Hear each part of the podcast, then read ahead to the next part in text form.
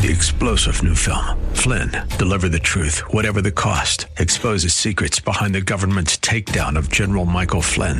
Flynn knew what the intel world had been up to. He ordered the first audit of the use of contractors. This set off alarm bells. He told the truth. He was the most dangerous person for Donald Trump to hire. They had to get rid of Flynn. Flynn, deliver the truth, whatever the cost. Available now. Watch it today. Go to salemnow.com. Salemnow.com.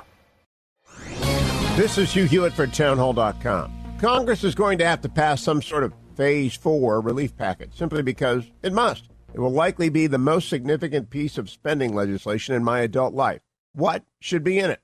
We absolutely must rebuild our defense industrial base. A strong defense will be essential for our response to the government whose negligence visited this pandemic on the world, the Chinese Communist Party.